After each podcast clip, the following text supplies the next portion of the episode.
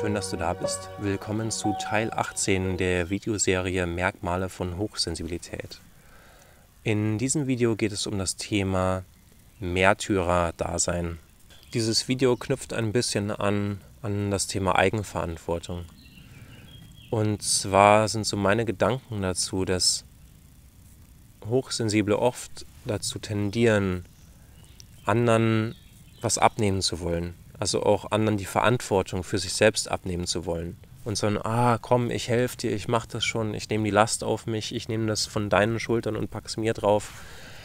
Hm. Und oft ist da so ein Leiden dabei, also so ein, als ob da ein Glaubenssatz da ist, ich hab's verdient, also ich bin eh so schlecht oder so schlimm oder ich habe irgendeine Schuld oder irgendwas, ich muss wieder was gut machen und mit mir kann man es ja machen. Also es ist wie so ein Selbstkasteien oft, so nehme ich das wahr. Das trifft es eigentlich ganz gut.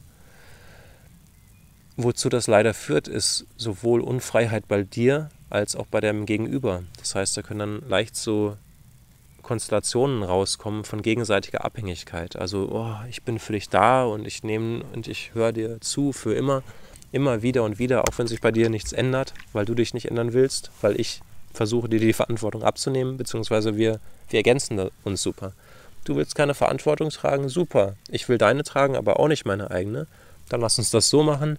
Du gibst mir deine Verantwortung, ich tue so, als ob ich sie trage und wir bewegen uns beide in einem komischen Ding von Co-Abhängigkeit.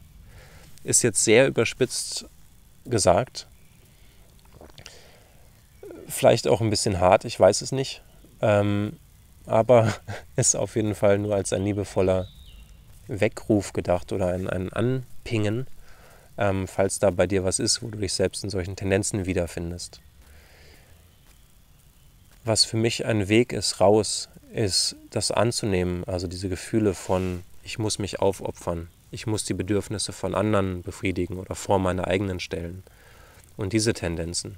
In dem Moment, wo ich das mache und erkenne, ich bin selbstbedürftig, meine eigenen Bedürftigkeit annehmen, Verantwortung für mich selbst zu übernehmen. In dem Moment kann ich auch anderen die Verantwortung für sie selbst lassen. Und wenn sich jemand anders irgendwo drin suhlt, im Selbstmitleid oder so, dann muss ich nicht mitspielen. Dann muss ich da nicht aufspringen, sondern kann sagen, mhm, kannst du weitermachen oder du gehst jetzt Dinge an, die du zu tun hast.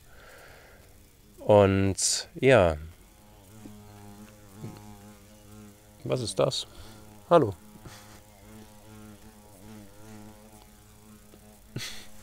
Wie süß.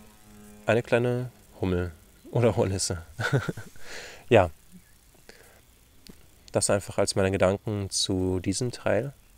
Ich will da gar nicht so tief gehen, weil es öffnet einfach sehr tief emotionale Dinge, so kommt es mir vor, und sehr viel Selbstzweifel und all dieses, was auch Hochsensible mit sich rumtragen, dieses, ich habe Angst, nicht geliebt zu werden, also mache ich was, was ich eigentlich nicht machen würde.